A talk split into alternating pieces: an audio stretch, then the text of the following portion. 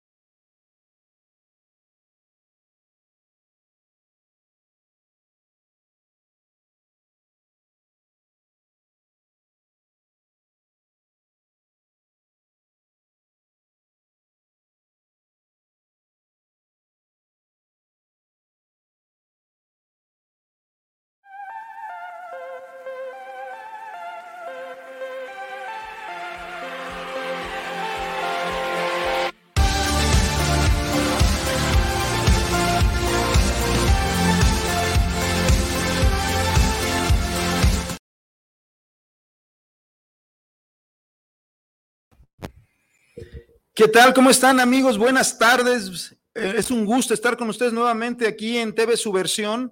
Hoy tenemos un programa de lujo. Nos acompaña la compañera Marichuy, su mamá que no está en foco, pero que son conocidas porque en esta lucha precisamente de impedir que con los dineros de los trabajadores despojen a los ejidatarios, nos fuimos conociendo en la lucha. Antes de entrar a vos, eh, pusimos el contexto de lo que pasa en Santa Cruz de la Soledad. Eh, para dar un poco más de contexto, aparte de las imágenes que se vieron, quiero comentarles que eh, el IPEJAL tiene un fideicomiso con algunas personas que desde mi punto de vista, ahorita nos lo explicará Marichuy, hicieron un fraude, hicieron una simulación de actos porque despojaron a los ejidatarios de muchas hectáreas y luego lo metieron directamente a pensiones del Estado y sacaron casi 360 millones de pesos. La compañera Marichuy y lo que representa ha sido un ejemplo de lucha, de tenacidad, de no dejarse, de no, eh, incluso cuando tenía todo el sistema encima, porque si vieron algunas imágenes, ya no las explicará ella, utilizaron la fuerza pública para amedrentar a su mamá y amedrentar a la compañera para que dejaran de defenderse, para que entregaran las tierras, para que no se difundiera que precisamente se estaba despojando a los ejidatarios de Santa Cruz de la Soledad. Ese es el primer caso que queremos plantear porque hay otros, pero este lo tenemos muy documentado, está aquí cerca de la zona metropolitana y están todos los datos precisamente que demuestran que desde adentro de pensiones del Estado alguien se puso de acuerdo precisamente para hacer esta simulación de fraude. Marichuy, buenos días, tardes ya, perdón. Sí, buenas tardes. Este, platícanos, ¿cómo ha sido esta lucha? ¿Cómo empezó? Pues mira, eh, esta lucha empezó desde el 2014. El 27 de mayo del 2014 hacen una asamblea demasiado irregular en el ejido de Santa Cruz de la Soledad. Eh, la mesa estaba, eh, estaba comandada por el presidente José Asunción Lomelí Cortés. El secretario era Mónico Lomelí López, que hasta la fecha no ha rendido cuentas de esa administración y por los cuales hay hay demandas pendientes de rendición de cuentas, pero empieza en el 2014 con esa irregularización que se hizo por la Asamblea del cambio de destino de tierras de uso común, asentamiento humano, 164 hectáreas, pero de esas 164, 130 hectáreas pertenecen al Cerro del Junco. Ese cerro para plasmarlos más que nada y que se imaginen cómo está la zona. Es un cerro que capta toda la agua de lluvia de la temporada. Después la lleva a una presa que tenemos de 11 hectáreas ahí en el ejido de Santa Cruz de la Soledad. Posteriormente a esta hay un arroyo y ese arroyo la lleva a otra presa que da al ejido siguiente que es San Nicolás de Ibarra y posteriormente esa presa la lleva al lago de Chapala. Entonces sí somos eh, una parte importante para el lago de Chapala y sus alrededores. Eh, por eso es de que, bueno, ellos llegaron con la finalidad de que el proyecto se hiciera de esa forma porque tenemos, vamos, una vista privilegiada. Tu Cuauhtémoc conoce la zona y creo que esa fue la parte en la que llegaron, pero eh, fue una empresa, fue una asignación a 19 vecindados eh, que nadie en el ejido conoce y que los avecindados tienen que tener por lo menos un año radicando en, en, el poblado para, bueno, la asamblea lo reconozca con ese carácter. ¿De qué año estamos hablando? Del 2014. 2014. ¿Quién estaba de gobernador? De gobernador estaba Aristóteles. Aristóteles Sandoval. Y había un personaje, hay un personaje que está siempre en ese tipo de asuntos, Vladimir Avilés. ¿Cuál fue su papel de este personaje? Pues el papel de este personaje en, ese periodo era el director de Asuntos Agrarios del Estado de Jalisco, Mario Vladimir Avilés Márquez. Eh, esta persona, eh, bueno, teniendo esa eh, importancia que tenía dentro del gobierno del Estado, optó pues por amedrentar al ejido, amedrentar a las personas que defendíamos al ejido, eh, criminalizó a mi mamá, Marta Rodríguez García, que más adelante les contaré eh, cómo empieza su labor dentro del ejido. Este, pues yo solamente en, ese momento era pues una hija de ejidataria, ¿no? Entonces, eh, a raíz de todo esto, esta persona se ha encargado todavía aún, eh, cuando ya no tiene pues la dirección de asuntos agrarios, eh, ahora es el abogado de la contraparte, es el que defiende en la empresa. Entonces se ve claro que hubo un contubernio del gobierno de ese entonces con la gente de pensiones y con los que fraguaron esto desde el ejido, ¿no? Porque dices que son 19 vecindarios que nadie conocía. ¿Cómo les quitaron las tierras? ¿Les firmaron? ¿Cómo les quitaron las firmas? ¿Engañaron a los ejidatarios para que firmaran? ¿O cómo estuvo este proceso? A los ejidatarios, a algunos ejidatarios, primero hacen un, reglamento interno en el ejido donde dicen que con tres faltas consecutivas pierden derecho por un año y entonces eh, con ese reglamento interno quitan a 99 ejidatarios que prácticamente las tres faltas consecutivas eh, fue casi en un mes que pues no realmente no podrían ser porque no tienen comprobantes de actas de asambleas que hicieron y en las cuales no fueron. Quitan a 99 ejidatarios y quedan más o menos como 64 ejidatarios de los 163 este, ejidatarios que estaban en ese momento. Y entonces es cuando hacen eh, este cambio de destino eh, diciéndole a la gente que les van a comprar con 240 mil pesos por ejidatario. En realidad, en papeles no hay una venta porque el uso común no es enajenable y por lo tanto fue una asignación gratuita que se le hicieron a las 19 personas, o sea, los 19 vecindados, en donde solamente 33 ejidatarios firmaron, pero con engaños. Y entonces ah, hacen todo este movimiento, eh, cambian el uso de suelo, reciben títulos de propiedad estas 19 personas que tienen domicilios en Sonora, que tienen domicilios en Michoacán, en Zapopan, en Tlaquepaque. ¿Y ellos meten este paño de tierra, lo meten a, a una inmobiliaria? Eh, estos 19 vecindados, cuando reciben los títulos de propiedad, que normalmente tardan de, de ocho meses a un año, ellos lo reciben en un mes. Este, y posteriormente a esto, hacen que se lo vendan a una empresa, Santa Cruz Inmobiliaria de Chapala SADCB, y esta empresa a su vez hace el fideicomiso con pensiones del Estado por 390 millones de pesos. 390. Ahí tienen amigos y compañeros, esta es una pequeña muestra de cómo los funcionarios de pensiones del Estado son cómplices del despojo de algunos ejidos, porque no se puede llamar de otra manera. Es decir, si llega a pensiones del Estado un expediente y revisas el historial de ese terreno, te vas a dar cuenta que fue un proceso irregular, que no es posible que 19 personas que nadie conocía sean ahora los dueños y que esos dueños eh, hubieran enajenado sus aparentes derechos con esta inmobiliaria, ¿no? Y la inmobiliaria finalmente con pensiones del Estado. Pero queda claro que los 19 vecindados, los de la inmobiliaria y la gente de pensiones y el gobierno del Estado estaban todos de acuerdo. Será un complot. Será un complot, todos estaban de acuerdo. Este personaje sí es importante que se le siga la pista a Vladimir Avilés, porque no solamente en este ejido ha hecho este tipo de anomalías, sino prácticamente es un personaje que en el sexenio del hoy fallecido Aristóteles Sandoval se dedicó a estar golpeando todos los ejidos y ser como el portavoz de los grandes desarrolladores para estar despojando precisamente tierras de uso común a los ejidos.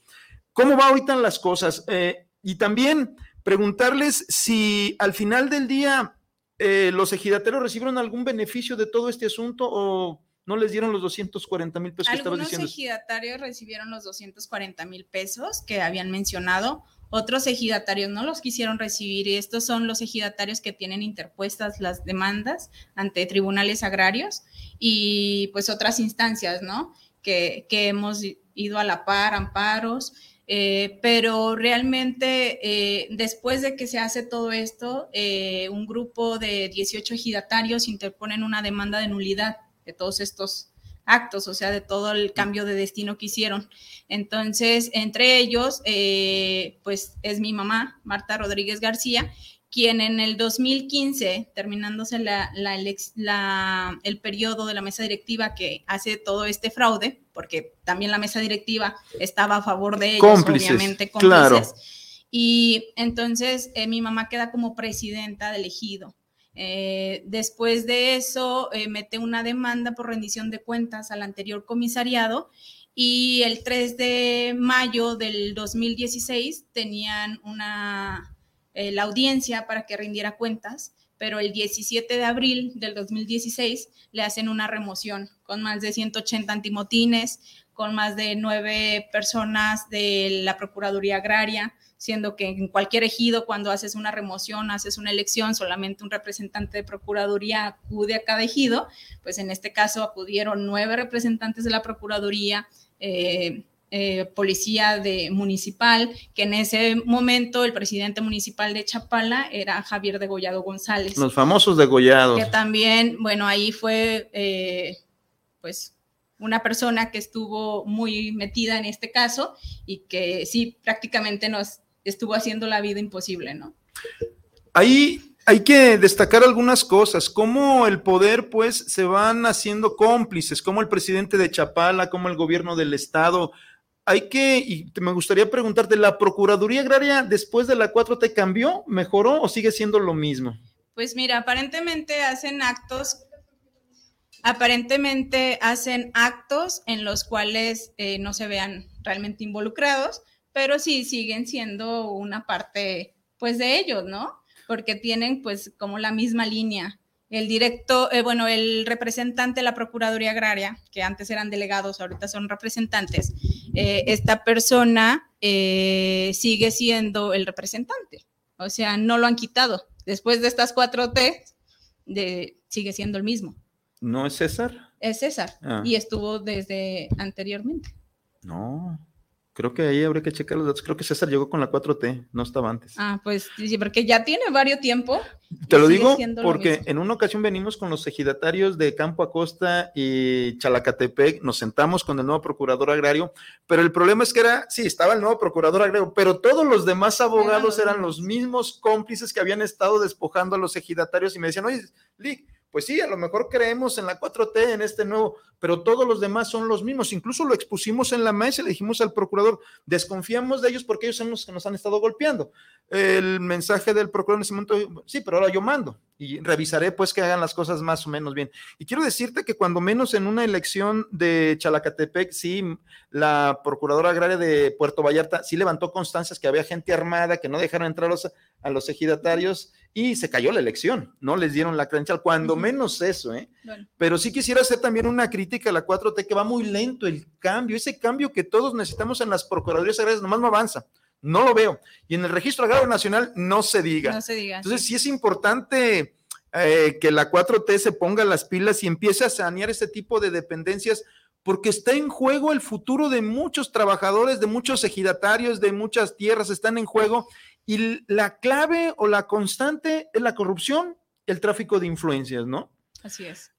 Platícanos un poco cómo vivieron ustedes este asunto, la represión, cómo estuvieron, porque hay muchos intereses en este asunto, ¿no? Es decir, si vemos que hay una gran constructora, que Pensiones de Estado se movilizó, que el gobierno del Estado, quiere decir que hay gente poderosa atrás de este asunto que quiere, pues, despojar a la gente de sus...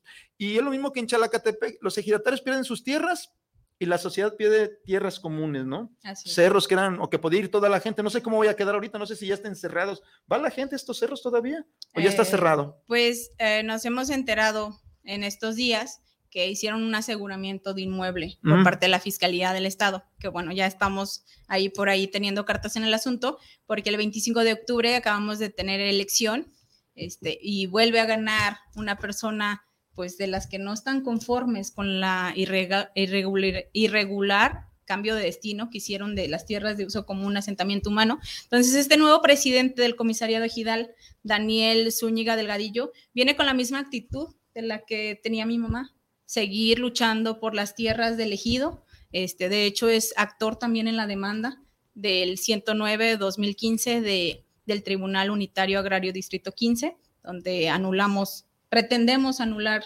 todo esto que se hizo mal. Pero sí, hay personas muy, como lo comentabas, debe de haber personas muy importantes detrás de todo esto porque pues prácticamente se ve el complot que tienen. Y luego y- señalas que Vladimir es el abogado de la empresa. O sea, Ahora. primero era el representante del gobierno del estado de, de Aristóteles Sandoval y ahora es el abogado de la empresa. Se queda claro, pues, el contubernio, cómo la complicidad de lo que permite esta gran corrupción. Sí. De hecho, los dueños de la empresa Santa Cruz Inmobiliaria de Chapala SADCB son los hermanos Covarrubia Valenzuela, Va- Valenzuela, los dueños también de Motor Mexa, y que pues realmente son personajes que, bueno, tienen mucha importancia dentro del gobierno del estado, les surten pues las patrullas de, de la policía y pues bueno, tienen mucha injerencia en el gobierno del estado. Entonces, pues sí, yo creo que sí es pues muy importante que pues tanto el gobierno federal pudiera poner como cartas en el asunto en las instituciones, al menos federales, que tienen sede en Jalisco, pero que toman un papel muy importante dentro de la toma de decisiones de quién tiene la razón sobre todo esto. Este proceso, entonces, supone que eh, se meten estas escrituras, ya les escrituran los 19 A al los inmueble y se 19. meten a pensiones del Estado. Sí, Pensiones del Estado saca 360 millones, hasta, la, hasta lo que yo sabía, sí, más o menos 360, pero sigue estando en litigio todo esto. sigue estando Es en decir, litigio. si se llega a demostrar entonces que no se hizo el debido proceso y que las tierras siguen siendo tierras ejidales, Regresará a los ejidatarios. ¿qué garantía tendría pensiones? Ninguna. Se queda sin garantía. se queda sin garantía, ya que pues regresarían a los ejidatarios y porque pues estamos buscando la nulidad de esa acta de elección del 2014, entonces nos, se regresarían a nuestro, a, nuestro ejido, o sea, a los ejidatarios, y pues pensiones del Estado pasaría a tener un déficit más de lo que ya tiene. Este es el gran problema que tenemos, no hay pues una, un cuidado de los fondos de los trabajadores. Nuevamente, igual en Chalacatepec, ya veremos el caso de Chalacatepec, pero aquí está claro, primero que hubo una simulación y segundo que nosotros decíamos que no estamos de acuerdo en que con nuestro dinero despojen a los ejidatarios. Y entonces nos vamos a quedar, si se demuestra la injusticia de este procedimiento, pensiones del Estado se quedaría sin garantía de los 360 millones de pesos. Evidentemente, estos empresarios cobarrubes tienen más que ese dinero para pagarlo, pero ya pensiones del Estado tendría que eh, accionar penalmente por la simulación de actos o por corrupción, precisamente al estar presentando escrituras apócrifas. Y yo planteaba un, asunto todavía más grave, es decir, hay un delito que se llama colusión de funcionarios. Cuando el funcionario del Estado se pone de acuerdo con particulares y se pone de acuerdo con los funcionarios de pensiones del Estado para hacer todo esto, hay un delito grave, porque para que se hubieran aventado todo eso porque ya tenían acordado con gente de pensiones del Estado que iban a sacar los 360 millones de pesos precisamente para distribuírselos, financiarse. Pensiones del Estado ha servido para financiar amigos del gobierno en turno con un financiamiento blando, sin intereses, y ahí a ver cuándo lo regresan, porque hasta donde yo sabía, creo que se habían recuperado 20 millones nada más de los 360 millones que se entregaron ahí en Santa Cruz de la Soledad. Luego hoy estamos discutiendo que no ajustan los fondos de pensiones, que nos quieren subir más las cuotas a los trabajadores o subirnos más la edad, pero no ajusta precisamente por este tipo de asuntos. Yo planteo y siempre planteé, ¿por qué si pensiones del Estado quería desarrollar, por qué no se pone directamente de acuerdo con los ejidatarios? ¿Por qué no se hacen proyectos sustentables, ecológicos, que ganen ambas partes? ¿Por qué necesitamos intermediarios que no meten absolutamente nada pero sí traen un tráfico de influencias y son los que al final del día se quedan con las tierras, se quedan con el dinero de los trabajadores y además pues empiezan a, hacer, a comercializar esto, incluso creo que con extranjeros. ¿Algo sabía que este proyecto estaba dirigido para trabajadores pensionados extranjeros o fue nada más un rumor? Pues prácticamente han cambiado el, proyecto en varias ocasiones, eh, pero la última que dejaron sí, pues según ellos iban pues a un sector eh, alto de la población y podría ser extranjeros, porque de hecho tienen campos de golf en muy, bueno, varias hectáreas planeadas. Eh, ¿Ha avanzado algo esta obra o sigue nada más en, aún maqueta? Nosotros seguimos, siguen en maqueta ellos. Este, nosotros seguimos con la posesión de, de nuestras tierras, porque... se tienen la posesión. Nosotros tenemos la posesión hasta que nos encontramos estos sellos por ahí que ah. estamos checando toda esta parte, pero bueno, los ejidatarios, los pobladores siguen yendo, o sea... ¿Ya tuvieron contacto con la fiscalía ustedes? Mm, perdieron uno de los de los escritos que interpusimos, entonces ahora que ya hay una representación, volvemos a ingresar ahora sí con la representación y si no, pues nos vamos a ir a la Fiscalía Anticorrupción para ver el tema. Yo creo que sí, incluso habíamos comentado un tiempo, Marichuy, la posibilidad de presentar una denuncia conjunta, los trabajadores, los ejidatarios, en la eh, a nivel federal, porque creo que aquí hay muchos elementos y creo que no tenemos garantizado que en Jalisco se nos dé justicia. Creo que las instituciones están fallando, no hay un proceso claro, incluso te has dado cuenta pues que tienes que estar luchando contra los corruptos, pero también contra el sistema. o finalmente el sistema es el que, el que protege a los corruptos y no avanzamos. Pues. Yo creo que ahí está el problema, ¿no? Porque si estuvieras luchando contra los corruptos, pues se supondría que el sistema pues combatiría esa corrupción, pero es exactamente, o sea, los corruptos hacen coalición con, con el sistema y pues entonces uno ejidatario, pues, ¿qué vas a hacer contra todo el sistema y todos los corrupción y todo esto? Y luego no quieren que estemos de acuerdo con nuestro gran presidente Andrés Manuel López Obrador. Claro que es la corrupción lo que nos tiene hundido a todos, a todos. La corrupción, el costo de la corrupción es enorme. Y aquí vemos, esta es una historia. Y en esta historia están entretejidas el destino de muchas familias, de, de, muchos trabajadores, de muchos ejidatarios, pero al final del día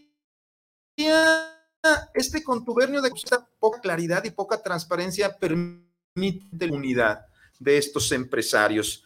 Eh, entonces, en este momento ya están las demandas, ya van avanzando, está asegurado las tierras. Eh, legalmente, digamos, eh, ejidalmente, ya hay una representación legítima. Legítima. Los otros, los que entregaron estos, tampoco han dado cuentas. No, no han entregado cuentas desde el 2000, desde el 2015 que ganó mi mamá, no le entregaron cuentas. ¿Y no hay formas legales de apretarlo para que dé cuentas a este tipo de funciones? ¿O también está protegido por sea, la Están protegidos, o sea, más que nada, según eso, el lineamiento que se debe seguir es una demanda ante el Tribunal Unitario Agrario y es la que se tiene. Pero fue por eso que le hicieron la remoción a mi mamá, para después ya no entregar cuentas y poner a otras personas. Después de que pusieron a esas personas, eh, anulamos la remoción, vuelve al ejido mi mamá. Luego hace mi mamá ejidatarios de ahí mismos, entre ellos yo, y porque obviamente... Conforme a la ley. sin ser ejidatario, pues me aceptó la asamblea, ¿no? Eh, igual que a mí, igual que a otras 12 personas más. Y pues pudimos luchar, ¿no? De, otro ámbito, ¿no? Porque pues reforzaron era, solamente la hija de una ejidataria, después pasé a ser ejidataria y defender los derechos de todos mis compañeros, pero después eh, un amparo de uno del el ex tesorero, el que no quiere rendir cuentas, eh, con un amparo comprado en el sexto tribunal, este, nos anulan de ejidatarios, entonces ahorita tenemos amparo, sí pudimos votar y ser votados en esta, en esta elección. Optamos por no ser votados para, por cualquier cosa, pero sí pudimos ejercer nuestro voto. Ahorita estamos en amparo, que lo resuelvan para ver qué es lo que va a suceder, pero este, ya hay una representación legítima, la cual deben de respetar. Eh, ahora sí que ya, ya estamos en un plan de, de hartazgo total, ya es como o la aceptan o ya nos ponemos eh, en armas porque ya, ya es demasiado lo que hemos pasado. Eh, en cualquier situación, fuimos también a los separos, mi mamá y yo, y digo, mm, son cosas que, que no puedes dejar que le sucedan a otras personas, ¿no? Si ya te sucedieron a ti, pues entonces hay que ver de qué forma ya no le suceden a las próximas personas que, que quieren defender al ejido, ¿no? Sí, en estos tiempos defender, eh, decir la verdad es a veces riesgoso, ¿no? Y luego se ve que es medio subversivo, ¿no? Porque te defiendes si eres subversiva. Ah, sí. Aceptas las cosas y entonces estás bien, ¿no? Pero aquí queda claro, pues, que nada es imposible, que las luchas con decisión y voluntad se pueden ganar paso a paso. Pero sí es necesario, pues, que el gobierno en turno también empiece a limpiar las dependencias federales. Me refiero a la cuarta transformación porque en el Estado sí tenemos muchos claroscuros, hay mucho contubernio, hay mucha complicidad de muchos funcionarios, de muchos eh, empresarios que han encontrado el modus operandi precisamente, hacerse inmensamente rico recargándose en el Estado y haciendo simulación de contratos, de compraventas, de un montón de situaciones que solamente, primero, saquean los recursos del Estado y segundo, pues los grupos vulnerables quedan precisamente sin defensa. Nosotros creemos que es necesario que se replantee toda esta política y llegado el momento, sí queríamos nosotros como trabajadores plantearles cómo desarrollar, porque sí hay dinero en pensiones del Estado, pero nosotros decimos que debe de servir para un desarrollo sustentable, no especulativo, que si iban a ser villas de descanso para extranjeros, ¿por qué no lo hacemos para los trabajadores de aquí? ¿Por qué no hacemos para nosotros? ¿Por qué nosotros no podemos tener acceso a las playas, a los bosques, a los cerros? ¿Por qué tienen que ser nada más los extranjeros? Por eso va a parecer cliché, pero yo coincido con el cabecita de algodón. La verdad hay una clase de gente que no le importa seguir reproduciendo la corrupción, son los que están en frena, son los que salen a gritar, son los que están en contra del cambio porque no quieren cambio.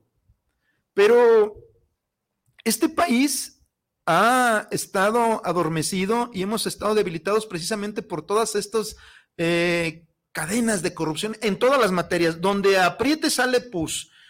¿Qué puedes decir, por ejemplo, de los tribunales agrarios unitarios?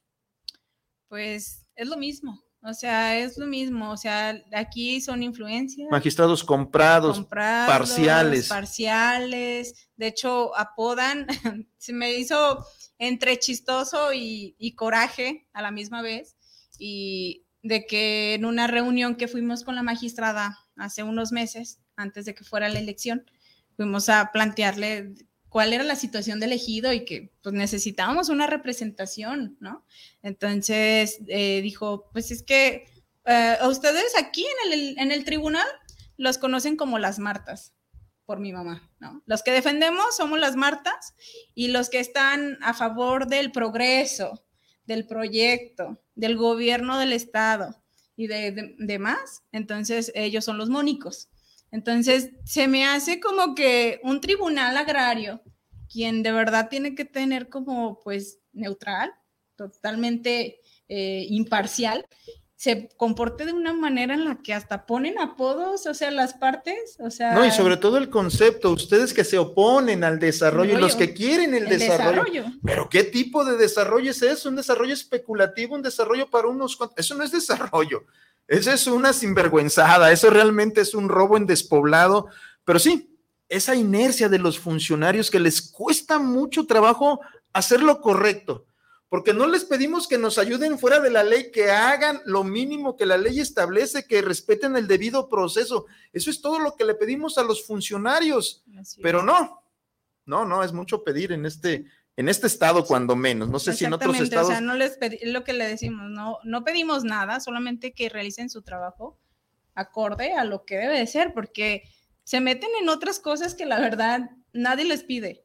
Nadie les pide porque un ejido es autónomo y, o sea, que vengan a decirle a un ejido qué debe hacer con sus tierras, bueno, desde ahí estamos mal. Eh, entonces, sí, pues es importante, pero... ¿Cuál es la idea que tienen ustedes como ejido para esas tierras? ¿Qué tienen proyectado? ¿Qué, ¿Cuál es su plan? Nuestro Una vez que lo rescaten, porque yo creo que lo van a ganar. Primero, rescatándolo, ya sería cuestión de que pues, si los eh, pensiones del Estado quiere hacer directamente un trato con el ejido, adelante. Pueden haber propuestas de diferentes partes y ver de qué forma también, digo, también pues pensiones del Estado no solamente son los administradores, o sea, realmente son los pensionados, son los dueños de ese dinero. Eso es lo que me cuesta a mí más trabajo de entender, que siendo ustedes los dueños de ese dinero, pues no pongan cartas en el asunto en todos los desfalcos que han habido. O sea, esto ya fuera para que ya se hubiera solucionado porque el problema es que todo está diseñado precisamente con que, aunque son nuestros recursos, el gobierno en turno, por ejemplo, pone tres representantes de cinco en el Consejo de Administración. Hay un comité de inversiones que no le da cuentas a nadie, que nadie lo conocemos, que es el que invierte nuestro dinero aquí, allá en la Bolsa de Valores. Se invirtió en astilleros españoles y se perdieron como 300 millones, en Abengoa 600 millones, y no hay responsables. Nosotros decimos con claridad, bueno, si el gobierno en turno pone a los tres representantes, pone al director y pone a todos los funcionarios, ¿quién debería entonces de resarcirnos nuestros derechos? ¿Quién debería de pagar esos fraudes? El gobierno en turno debería de pagar esos, esos fraudes. Pero claro que no lo van a hacer, pues. Desafortunadamente, pensiones del Estado ha sido utilizado como caja chica del gobierno en turno. Y creo que una de las administraciones más corruptas fue la de hoy extinto Jorge Aristóteles Sandoval, precisamente con este personaje siniestro, Vladimir Avilés, que bueno, él es la parte de otro grupo de poder que están ahí manipulando para quitarle a la gente sus tierras. Y ha utilizado todas las influencias. Por eso digo que sí sería importante eh, darnos a la tarea de presentar una denuncia común, ejidatarios, trabajadores, pensionados, todos los afectados, porque hay varios delitos aquí, no solamente es lo que estamos atacando cada quien por fuera, sino lo más importante, esta colusión de funcionarios que les permite hacer todo esto sin ninguna responsabilidad, ¿no? Entonces, yo creo que algo tenemos que hacer, amigos y compañeros, como dice aquí la compañera Marichu, le sorprende que nos sigan despojando de nuestros bienes y estamos tan calles, pero no lo estamos tanto, ¿eh? Le decía que están ahorita las, uh, las discusiones en el Congreso del Estado este asunto de la corrupción de los fideicomisos ya salió, ya estamos, ya se tomó un acuerdo con los diputados para contratar a un despacho externo y se haga una auditoría de los fondos. Y en esa auditoría veamos qué onda con todas las inversiones, cuál fue el sustento, cómo, si sabes que eh, el proyecto de Santa Cruz de la Soledad trae una raíz media oscura, porque son 19 vecindados que nadie conocía, porque el debido proceso es habérselo planteado elegido, elegido haber dicho, sí, estamos de acuerdo, cambiamos el uso de tierra y bla. Ese es el debido proceso, igual que en Chalacatepec, pero no lo hicieron. Esta inercia de decir, controlamos al comisariado ejidal, lo corrompemos, controlamos todo lo demás y nos imponemos. Porque eso hacen, se imponen por la vía de la fuerza. Vamos a ver si podemos, hay que decirle al operador si nos podemos eh, ver otra vez las imágenes para que las vayas platicando, qué fue lo que pasó, porque es, es importante que la gente no pierda la memoria. Sí, bueno, ahí en la anterior, pues fue el arresto Ahí está situado pues Chapala y está el cerro, más o menos para que se den una idea, estamos muy cerca del acueducto que pues les trae el agua aquí a Guadalajara. Esa es la vista panorámica que tenemos desde el cerro del, del Junco, de esas 130 hectáreas. Y por ahí en la partecita verde, que es la presa de 11 hectáreas del ejido que se llena con los escurrimientos. se llena con los escurrimientos de, pues, la cuenca, ¿no? la, cuenca. del cerro.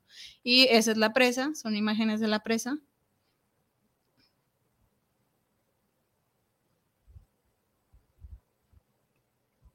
La vista, la que les menciono, que pues por algo la quieren, ¿verdad? Ese es uno de los chorros que está eh, subiendo el cerro del Junco es una cascada. Esa es mi mamá, Marta Rodríguez. Ahí defendiendo. De la cual estoy muy orgullosa.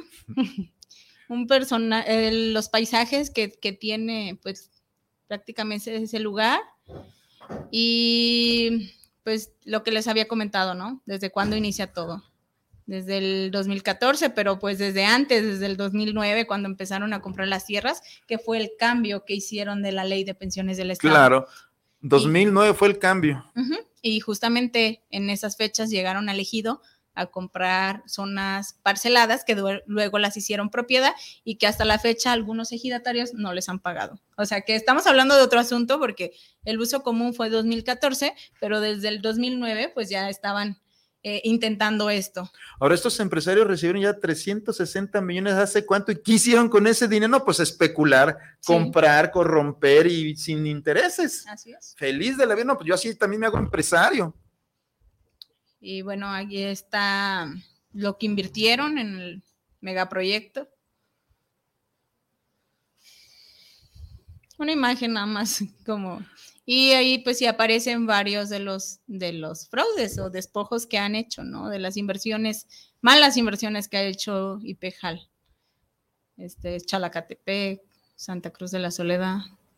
Y pues los medios legales que les estaba comentando, ¿no? Es el, la ilegal autorización del cambio de destino de 164 hectáreas de tierras. Ahí es la Casa Ejidal, de ahí de elegido, Santa Cruz de la Soledad.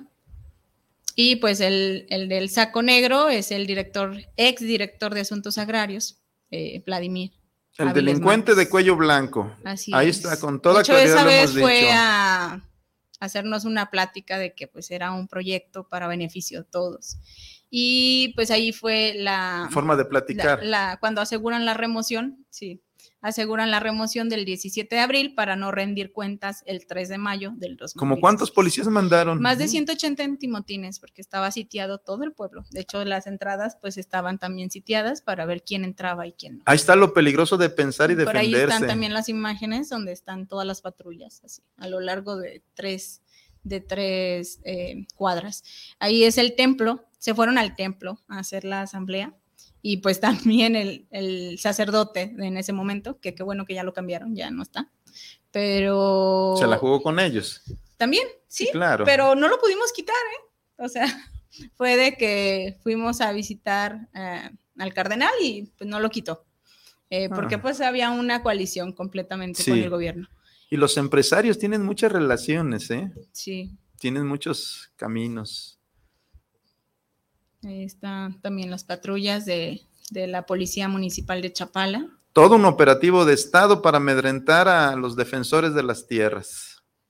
Y algunos de los incendios nos han ¿Y estos incendios naturales o son intencionados? Intencionados. Sí, intencionados. Eh, ese incendio empezó de ahí, después siguió del otro lado y se incendiaron las dos partes. Eh, también eh, esa parte hemos estado buscando pues aliados, ¿no? Porque ya es una zona eh, protegida. Entonces, sí es como nos han estado apoyando por parte de Naciones Unidas, PNUD y empresa Coca-Cola. Digo que muchos podrían estar en contra, ¿no? De Coca-Cola, pero en este momento es un aliado y así como, ni modo, ahí vamos. Y... ¿El arresto? Aquí es el arresto, sí, eh, cuando hacen la remoción y luego el 2 de abril querían tomar posesión los supuestamente nuevos integrantes del comisariado y fue ahí donde nos, nos llevan detenidos. Estuvimos tres horas. Después de ahí fue una queja de derechos humanos. ¿Hubo cargos o por qué los detuvieron? ¿Qué era el Eh, cargo? El cargo era que porque estamos alterando el orden público, pero la casa ejidal no es, es un lugar de orden público, porque pues, sí Claro. es, es privado, es de los ejidatarios. Y pues nos dejaron salir. Después de eso, tomamos otra vez posesión de la casa ejidal, anulamos esa remoción, eh, metimos una quejante de derechos humanos, la cual eh, decía que tanto el presidente municipal, que pues fue el que los mandó para que nos detuvieran, pues diera una ¿Violación? disculpa pública Ah. por la violación que había hecho. Sí. Nunca, nunca supimos de eso, pero eh, nos sirvió para después dar un paso al gobierno federal que fue en SEGOP, que es el mecanismo de personas defensoras de, de derechos humanos y periodistas, que bueno, nos tienen ciertas medidas de protección y de las cuales la verdad agradezco, si no, yo creo que ahorita no estuviera aquí. y pues yo siempre he dicho, mira, el que va a morir va a morir y yo no me voy a quedar callada por la intimidación que nos han dado desde el 2014 hasta la fecha. Bueno, es que morir vamos a morir todos. La cuestión es cómo vas a morir. Si te vas extinguiendo como una vela y te acabas y no pasa nada, o luchas. Y la cuestión es luchar, porque al final del día solamente los cambios se dan cuando te propones algo y si ese algo es justo y la bandera es honesta, pues tienes que avanzar. A lo mejor no todos ¿eh? lo hacen, pero siempre hay una vanguardia.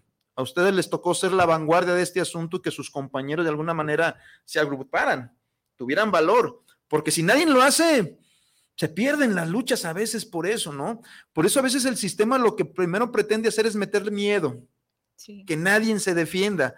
Yo me acuerdo de algunas cosas que me contó tu mamá, de que incluso le invitaron a México, algunas reuniones bien extrañas. y- A mi mamá tenía muchas ganas de ir a Veracruz y de pronto a todos los comisariados ejidales del, del estado los invitaron a Veracruz.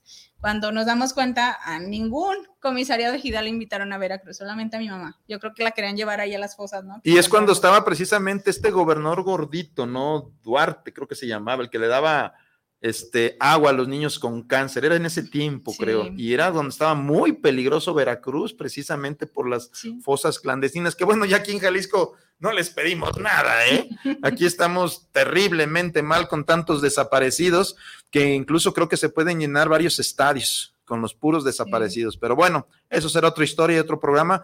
Pero yo creo que podemos resumir este asunto de que las luchas valen la pena, de que se ganan, de que es difícil luchar contra el sistema, pero es más difícil y sería peor no hacerlo porque te vas a quedar con la frustración de haber podido intentar algo que no lo hiciste. Y a veces no es tan difícil, es primero vencer el miedo. Y bueno, también entendemos que dentro de los ejidos hay muchos que son, o algunos, no vamos a poner muchos, algunos que son traidores, algunos que los compran. Así es. Yo he estudiado someramente el desarrollo de los ejidos y he visto pues que hubo un quiebre en todo el movimiento de los ejidos, ¿no? Y cómo los ejidos quedaron eh, atorados en ciertas cosas y no metían más ejidatarios. Y entonces decían lo- los, grandes desarrolladores, los que venían a despojar, decían, no, pues son 20 viejitos o 50 Ujú. viejitos, y no saben defenderse, los quitamos a todos. Yo creo que ahí fue un problema porque los ejidos deben de haberse renovado, haber Así metido es. a sus hijos, haber metido a sus sobrinos, haber metido a nuevos ejidatarios que tuvieran más conocimiento para defender la tierra. Porque también el ejidatario no ganó la lucha, no ganó la revolución, fueron todos los mexicanos que lucharon para que los ejidos fueran pues de la gente que lo trabajaron. ¿Qué tenían que hacer los ejidatarios? Cuidar la tierra para que hubiera más incorporación de nueva gente, ¿no? Porque hay ejidos, por ejemplo, que tienen, no sé, 50 mil hectáreas y son 300. Y tú dices, A ver, pero ¿por qué no meten a sus hijos? ¿Por qué no meten a vecindados? ¿Por qué no hay nuevos núcleos de población? Porque la tierra es de todos, se luchó por eso. Fue un movimiento que dejó, y sobre todo los más pobres fueron los que entregaron la vida, pues, ¿no? En, estos, en estas luchas históricas. Y a veces, pues, los que luchan por los ejidos, este, no logran ver un, punto de justicia. Sin embargo, también hay otros ejidos que son muy exitosos, que sí han logrado unirse y que sí han logrado ser eh, eficientes, incluso les dan ganancias a todos los ejidos, y la tierra sigue siendo ejidal. Porque ese es el asunto, ¿no? Los que dicen, queremos el, progreso, ah, pero privatiza tu tierra, ese es el progreso, entrégasela a los bancos. No, se pueden hacer muchos proyectos en donde la tierra siga siendo ejidal. Incluso el proyecto de que se puedan hacer nuevos núcleos este, de pobladores con tierra ejidal es bueno. Hay gente que le tiene miedo a los ejidales porque dice es que no soy dueño de nada. No, si eres dueño del derecho de que tiene la tierra, pero vas a pagar menos impuestos. Nadie te va a poder quitar esa tierra aunque le debas a quien le debas porque son inembargables las tierras ejidales. Hay muchos beneficios que tienen los ejidos. Desafortunadamente, pues los últimos gobiernos neoliberales que tuvimos como que los quisieron desaparecer. De hecho, yo me acuerdo cuando estudié Derecho que me decían los maestros de la escuela, los ejidos ya desaparecieron, todo va a ser código civil, olvídense de esto, ya no hay nada, ya se, se enterró todo, porque ya había ciertas indicaciones pues para desaparecer todos los ejidos. No pudieron, ¿eh? Afortunadamente los mexicanos somos muy tesoneros en defender lo que creemos justos y ahí va, ahí van las cosas. ¿Algo más que quisieras agregar a todo esto? Un mensaje a tus compañeros, a los que están pues, luchando, eh, resistiendo. Seguir luchando, exactamente, la resistencia. Seguir, no es nada fácil. Hay veces que me, ¿Cuándo se va a terminar esto? No, ojalá y se terminará mañana, pero este es un camino largo. De resistencia, de resistencia. como decimos en los sindicatos. La lucha es de resistencia. De resistencia. y como mujeres, ¿cómo les ha, cómo ven esta lucha? Porque si de por sí es difícil para un hombre, aunque quién sabe, mire, ya he estado viendo, ya he estado eh, investigando que no se les ha dado realmente el estatus que deben tener todas las mujeres en las luchas sociales, pero si vas escarbando, son muchas las mujeres o son más las mujeres las que empujaron los movimientos que los hombres. No sé por qué, compañeros, algo está pasando, pero a veces el género como que somos más cobardes los hombres, ¿eh? Como que titubean, lo digo a veces en el asunto sindical, porque veo que las compañeras cuando ya están convencidas de algo, luchan y luchan y luchan y luchan, y los compañeros no, oh, pero si pasa esto, Lick, no, pero si pasa esto otro, Lick, pues sí, en todo hay riesgo, pero si no asumimos esos riesgos y si no luchamos, ¿qué va a pasar? Yo creo y quiero felicitarlas porque, eh, primero, como mujeres no, es fácil, y segundo, enfrentar al sistema, enfrentar la inercia de corrupción, de miedo, tampoco es fácil, pero ya llevan ustedes camino, ya podemos decir que tienen experiencia, incluso se cumple la regla de la sociología de que cada grupo genera sus propios líderes que necesita para defender sus luchas. Y ustedes son el producto de esta necesidad que tuvo su colectividad para defender sus tierras. Alguien tenía que salir adelante a defender esto. ¿Cómo ha sido como mujeres? Pues ha sido difícil al principio, pues sí, prácticamente ahí por ahí teníamos una página de, de Facebook para darle a conocer a la gente y era como de, no, siéntate a tejer, no, siéntate esto, ¿no? Entonces, pues sí, es como la discriminación que todavía existe, pero yo creo que una de las virtudes que tenemos las mujeres es que somos muy aferradas. La mayoría de mujeres somos muy aferradas y, no digo que los hombres no lo sean, pero sí... Titubean menos las mujeres, que te digo, ya cuando están convencidas. Cuando estás convencida y ya es como, lo voy a hacer y lo, voy, a hacer, ¿no? Y esa parte que tú mencionaste hace rato, ¿no? De que yo me sentiría muy frustrada si sabiendo que estoy actuando como debo de actuar y no lo hago, yo creo que ya cuando estarían en una edad ya más avanzada, pensaría, ¿y por qué no lo hice? Cuando ya no puedas hacer nada, es cuando vienen los lamentos. Entonces, yo creo que hasta donde llegue, si se pierde, bien perdido. Si se gana, bien ganado. No, van a ganar. Entonces, van a ganar, eso no hay duda, porque eh, tienen la razón, o sea, aquí es claro el asunto, tienen la razón, no están haciendo nada rufianado, nada de mala fe, solamente están pidiendo justicia, carajo, justicia. Entonces, bueno, pues aquí tienen a sus órdenes la cabina para pues si quieren denunciar o hacer otro programa, ya nos estaremos poniendo de acuerdo para si quieren invitar a otros compañeros, pues, para aterrizar el asunto, tienen toda la libertad de venir. Nosotros vamos a intentar llamarlos al Congreso. Ojalá. Como ejido, a los dos ejidos, que es eh, Chalacatepec y Santa Cruz de la Soledad, para que entre todos, junto con los diputados y los representantes de todos los indios, veamos qué realmente pasó porque para pensiones del Estado las inversiones siguen siendo buenas. ¿eh? Ah, no he escuchado una sola crítica de lo que hemos hablado en el Congreso del Estado de los directivos de pensiones que digan, ah, tenemos focos rojos en Santa Cruz de la Soledad por esto y esto y esto, revisamos que estuvo mal, que no, nada, todo parece bien. Incluso pienso que creen que gran parte de las ganancias que pueda tener pensiones del Estado las quieren sacar de Chalacatepec de con ustedes, no sé cómo. Pues pero es puro discurso, porque al final del día cuando revisan los documentos dicen, no, pues sí, se van a llevar mucho dinero los empresarios a nosotros no nos van a pagar más que los 360 millones de aquí a quién sabe cuántos años, con algún interés, quizás con algún ajuste, pero eso no sirve. Hoy nos quieren plantear que pensiones del Estado tiene de vida cuando mucho cinco o seis años y que por lo tanto tienen que subir unos cinco años más porque hay 45 mil trabajadores que se pueden pensionar a los 30 años de servicio sin importar la edad. Y ahora lo que quieren hacer es cambiar este asunto para que digas, no, aunque tengas 30 años trabajados, si no tienes 65 años de edad, no te puedes pensionar. Es decir, que si entras a los 20 años, trabajas 30, son 50, tienes que trabajar 15 años más para que puedas acceder a tu pensión. Y te van a dar lo mismo. Dijeras, me van a aumentar la pensión un 10 o un 15%, bueno, pues sigo trabajando, todavía estoy joven, pero no, te van a dar exactamente lo mismo. Y hoy nos plantean que o cambiamos eso o va a quebrar pensiones. Por eso nosotros decimos, no, primero que se haga un estudio actuarial y que se haga una auditoría pensiones del Estado. Porque este tipo de proyectos son buenos si los hiciéramos directamente pensiones del Estado y los ejidatarios. Y con este asunto, y yo insisto, pues que las tierras sigan siendo ejidales no necesitamos cambiarlas. Que sigan siendo ejemplos, se puede hacer un desarrollo sustentable, equilibrado y que beneficie a los pobladores, que beneficie a los trabajadores. Y si van a ser eh, casas de desarrollo, de descanso, pues que los trabajadores tengamos acceso a ahí con nuestras familias. Carajo, no es posible que todos los grandes hoteles que están en la Riviera Maya son de fideicomisos de trabajadores extranjeros. Ahí invirtieron. Por eso sus fideicomisos y sus fondos están siempre rebosantes. ¿Y nosotros? No, entonces, eh, ojalá esto cambie, ojalá nosotros avancemos pues en el asunto de ir articulando una lucha de todos los grupos sociales, porque esto es una lucha común. No solamente son los ejidatarios, somos nosotros los trabajadores y es la gente que va a salir, va a salir afectada de esos grandes cerros si se privatiza todo. Tiene que ser una lucha en conjunto, que todos salgamos ganando y que se equilibren las cosas. No sé si tengamos algunos saludos, ya casi nos estamos yendo con el programa. Luis Santiago manda saludos. Juan Pinedo igual, manda saludos. Ana María Rodríguez, saludos para el licenciado Cuauhtémoc por llevar este gran tema sobre los despojos. El ingeniero Fernando Pérez, saludos eh, desde el puerto de Veracruz. Y qué mal detalle que hayan hecho esto la autoridad. Jorge Martínez, Saludos al señor Cuauhtémoc Peña y un grato saludo y es eh, su super programa. Ojalá pueda seguir llevándose eh, a, cabo. Eh, Jorge Uribe. Mm, saludos al licenciado Peña y saludos para la invitada. Un gran tema. Manuel Torres. Saludos para el programa. Ah, una felicitación por esta gran entrevista. Rogelio Román.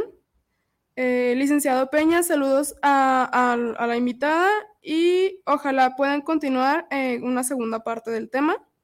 Eh, Daniel Uribe, saludos desde Tijuana.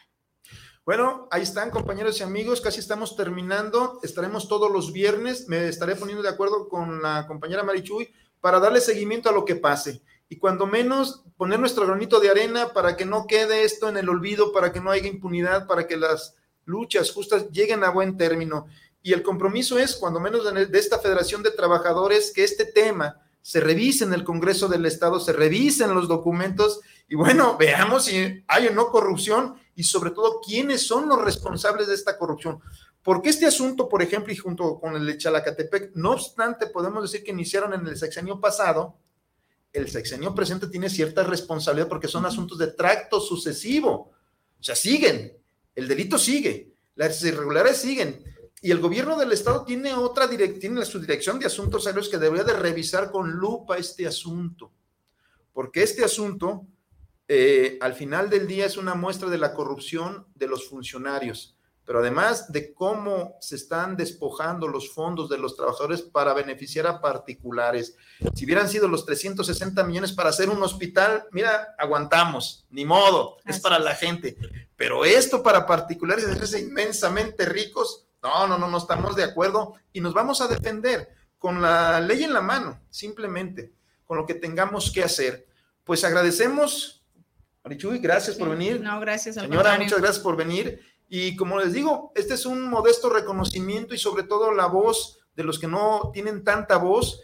Es la otra versión de las cosas, no la versión oficial, es la versión de lo que está pasando en muchos de los ejidos de nuestro país y de cómo pues hay grupos de trabajadores o grupos de ejidatarios que están dando la lucha porque les nace desde adentro de su conciencia, porque aman la tierra, porque es otro concepto el que tienen ellos de la tierra, no es el asunto especulativo nada más, es un asunto de vida, es un asunto de formación, es un asunto de defender lo que nuestros abuelos y los abuelos de nuestros abuelos tenían y que quizás nuestros descendientes tengan algo, les quede algo de tierra. Pues muchas gracias, estamos en contacto, suscríbanse, síganos y por favor participen y no dejen que la voz se pierda. Reproduzcan. Muchas gracias. Gracias.